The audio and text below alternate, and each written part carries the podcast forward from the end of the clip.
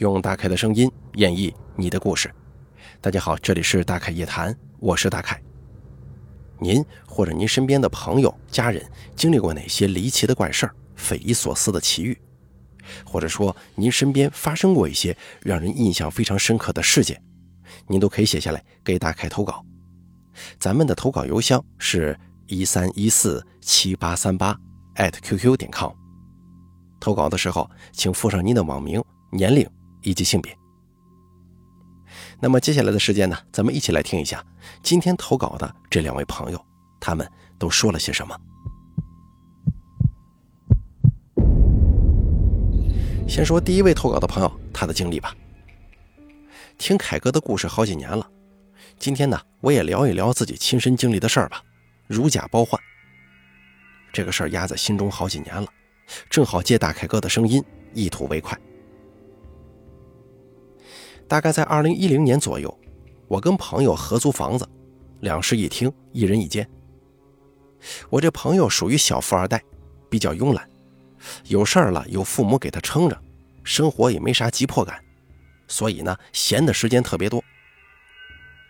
他闲暇的时间打游戏、看电影、上网吹牛逼，也特别喜欢听鬼故事，也信这个。有一天看到别的朋友带佛牌。又听了一些养小鬼的事儿，突然来了兴致，就开始折腾了。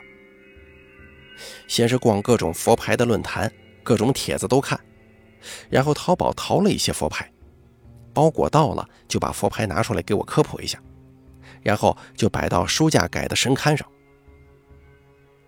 我这朋友啊，属于冲动型消费选手，啥都要全套的，买手办全套的，什么奇奇怪怪的纪念版、限量版。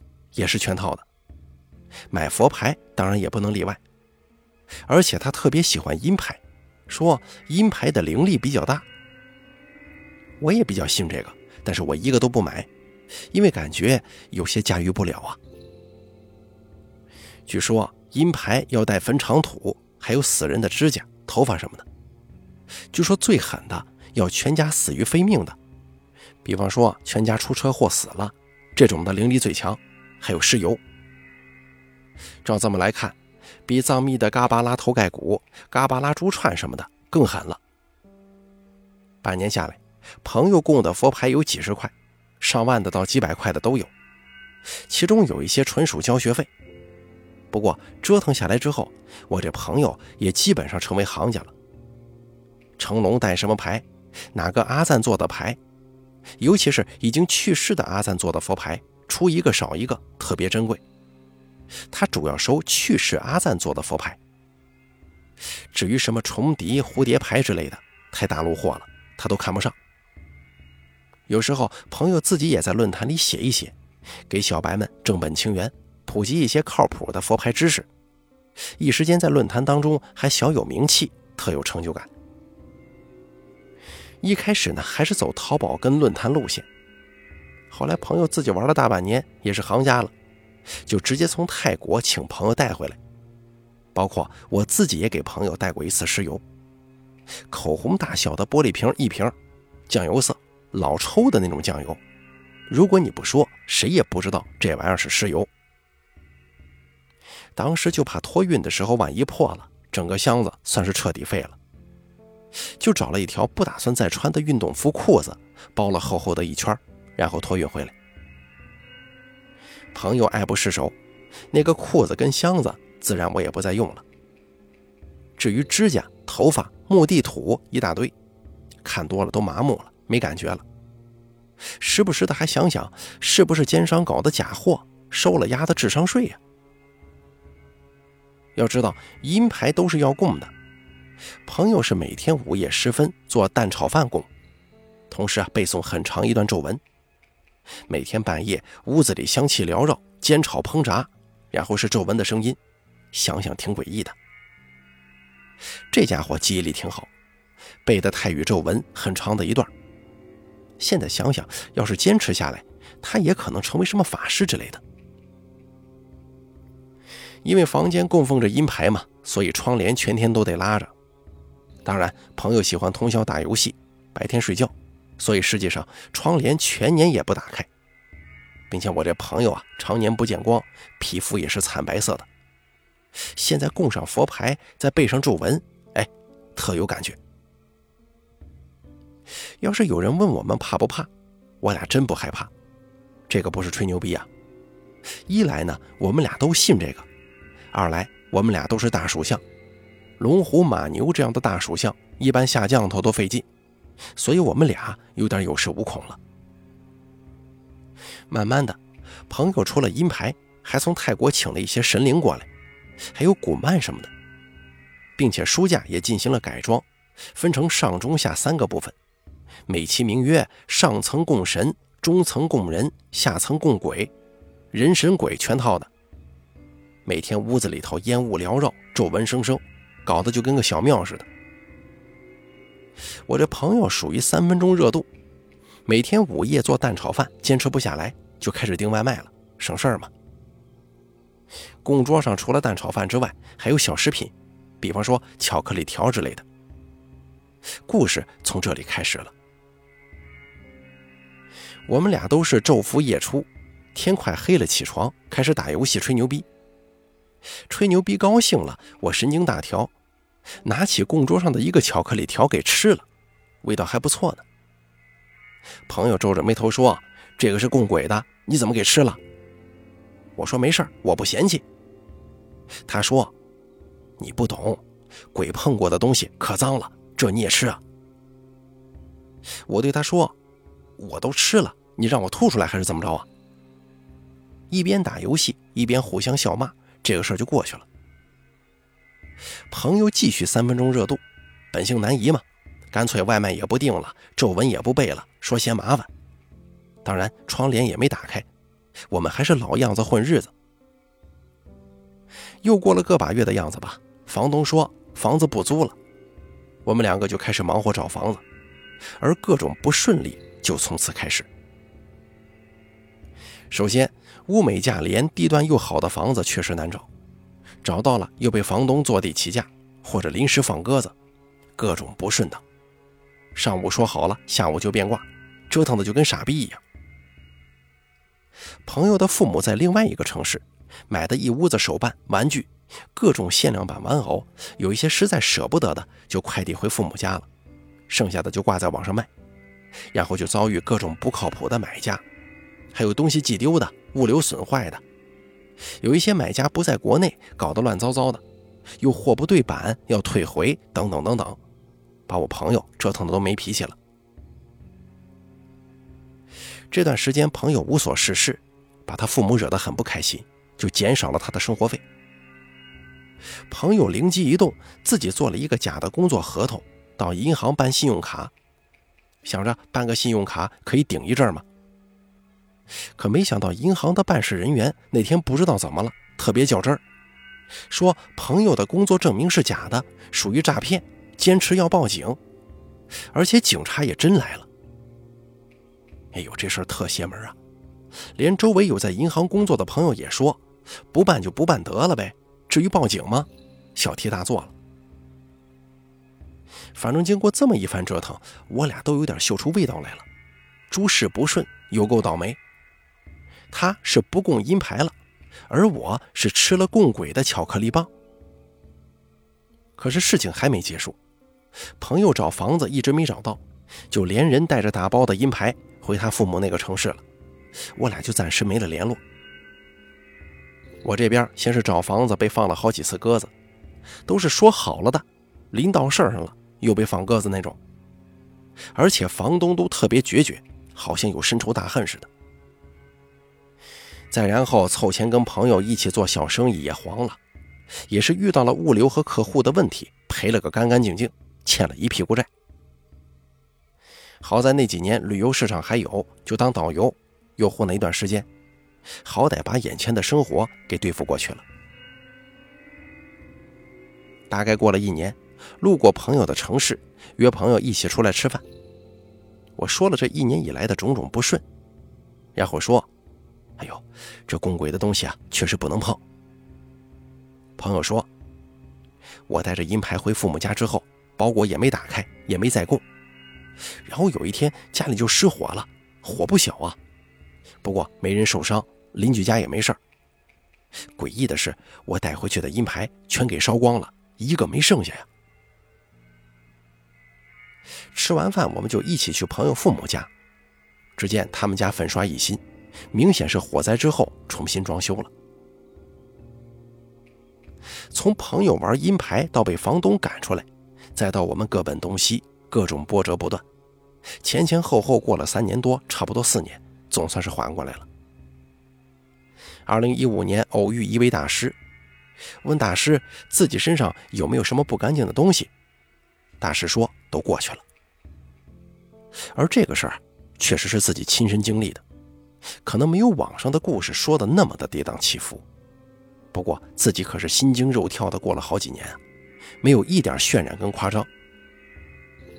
不过无论如何，不是什么东西都有定论和答案的，还是谨慎小心的好。好了，第一位投稿的朋友，他的经历咱们就说完了，接下来一起听一下第二位朋友的故事吧。这位朋友是这么说的：“大凯你好，我是清志，我在两年前给你投过稿。”选中发出来了，我很高兴，也感谢大开能把我的经历说出来，十分感谢。而这次投稿呢，是在闲聊的时候，我弟弟说的发生在我姨父身上的一件灵异事件。当时见证这一幕的人还很多，保证真实。那是前几年过年的大年初二，当时我们在舅舅家吃饭，因为过年嘛，难得人齐，长辈们聚在一块就喝酒比较多。等结束之后，都已经醉得趴在酒桌上起不来了。由于我家离得比较远，我就先打车带着我爹跟我妈回去了。我姨父、我姐夫跟我舅舅住在同一个庄里。我姨父家跟我舅家就在一条胡同住，往前走一点就到了。我走之后，我弟就搀着我姨父往家走。在快到大门口的时候，我姨父吵吵着要上厕所。我弟呢就想让他忍一忍，可是我姨父表示忍不了。我弟没办法，就只能让姨父去屋后解决。过了大约有三分钟吧，我姨父就晃晃悠悠地走了出来。我弟叫他，他也没理，就直直地朝着家的方向走去。我弟当时没想太多，上去搀着就继续走了。没多大一会儿功夫，就到家门口了。我弟掏出钥匙开门的时候，恐怖的一幕就发生了。我这姨父突然没来由的开始拿脑袋撞墙，一下接一下的。我弟一看不对呀，伸手想去拉他，结果根本就拉不住。没办法，只能把手垫在墙上，让我姨父撞在他胳膊上，然后喊我姨帮忙。据我弟的描述来看啊。他当时能感觉到我这姨父是真的很用力的用头在撞墙，而且一下比一下劲儿大。这时候我姨出来了，一看这情况，就抓紧去喊我舅舅他们。不一会儿，这人就都到了。我姨父、我哥、我姐夫、我弟四个大男人费了好大的劲，才把我姨父弄进屋里。结果我姨父一进屋，坐地上哭了。这行为举止啊，太像老太婆在地上撒泼打滚那种样子，并且一边哭还一边使劲摇手。家里人见状，赶忙上去把我姨父按住。我姨就在一旁联系人，看看有没有能处理这种事情的亲戚。最后还是我姐找来了她的姑姥姥，据说她是专门看这种事情的高人。姑姥姥来到这儿一看。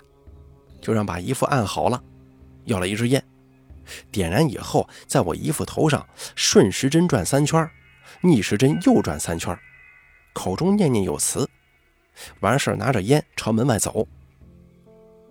在姑姥姥走出门外的一瞬间，我姨父突然就安静下来了，不哭也不闹了。等姑姥姥再回来的时候，我姨父已经躺在床上睡着了。听我姐说。姑姥姥出门之后，拿着烟一路走去后山，把烟插在朝着我们老家的坟地方向，说了一句“走吧”，就回来了。之后呢，我姨夫第二天醒过来，完全不记得发生了什么事儿，身体也没有任何异常，这事儿就这么过了。当时很多人在场啊，都证明了这件事情的真实性。我姐夫也被吓得当场醒了酒，好久都没敢来我姨夫家。当时我在听的时候也觉得瘆得慌了，于是就写下来投稿给大凯，让大家一起听听这个事儿。好了，咱们本期大凯夜谈走到这儿就结束了，非常感谢大家的收听。咱们今天投稿第一个故事的朋友啊，他没有留下名字，他说啊，他这个故事的题目叫鬼供，哎，他吃了这个给阴牌上供的这个贡品之后呢，哎，倒霉了。而他那个朋友不再供奉，或者说是不再认真的去供奉这个阴牌之后呢，也倒霉了。这个事儿我想起来一部小说当中啊提到了一个细节。很多东南亚的一些供奉物啊，啊，或许啊，这边咱只能说或许，里头入过灵，就是里头有鬼，或者说有其他的灵怪在里面，是属于什么呢？你供奉他，他给你达成心愿，或者说助你成事儿，以此呢，这些灵来获取这个功德啊，争取呢早日圆满，有这个说法。但是啊，你要知道一件事儿，就这个灵呢，你一旦不供奉，或者出现一些其他的这个疏忽。或者说是慢待的时候，他就容易不高兴，因为往阴物里边封印的，或者说是存放的，或者说是拘禁的这个灵魂呢，是有一定的啊报复性的。可能大家听过我做的佛牌故事之后，都比较了解，就是要么出现意外没的，要么是在一些特定地点或者特定时间没的那些灵。所以说，一旦疏忽慢待，很容易造成一些后续问题。当然了，咱说的这个有点偏向于一些好像神话一样的东西了，呃，这个大家听听就好。很多朋友表示不信，很多朋友可能就觉得这压根儿就是个骗局。但是佛牌这个东西啊，确实有一段时间在咱们国内特别流行，好像很多朋友呃对于牌商这个词儿也是比较了解了。很多朋友的朋友圈经常莫名其妙的能刷到，哎，怎么有人买佛牌呢？哎，不懂这个东西，看这个东西还挺精致的，挺好玩。这个如果大家想请的话，一定记住。三思而后行。而至于咱们最后一个故事，他那个姨父拿头咚咚撞墙，这个其实蛮容易理解的。如果说咱排除喝醉酒发酒疯之外呢，很多时候有一句话大家一定记住：人在喝了酒之后啊，你可能觉得酒壮怂人胆，哎，这个火焰就高了。其实不是的，这个酒精麻痹了大脑之后啊，人身上这三把火大家都知道在哪三个位置，就会弱。而有一些所谓的邪灵精怪啊，就可能会趁虚而入。这个，所以说大家一定记住，尽量的不要饮酒致醉。好了，咱们本期大凯夜谈走到这儿就结束了，非常感谢您的收听。如果您也想给大概分享一些奇奇怪怪的故事的话呢，请记住以下三个投稿方式，您任选其一即可。第一个，关注大凯的微信公众账号“大凯说”，把您想说的以聊天框的形式发送给我就可以了。第二个投稿方式，加咱们的 QQ 投稿群四群，五四六七六八六八四，把你想说的发送给群主就行了。还有第三个投稿方式，把你想说的发送到邮箱一三一四七八三八艾特 @QQ 点 com 即可。我在这儿等着您的投稿。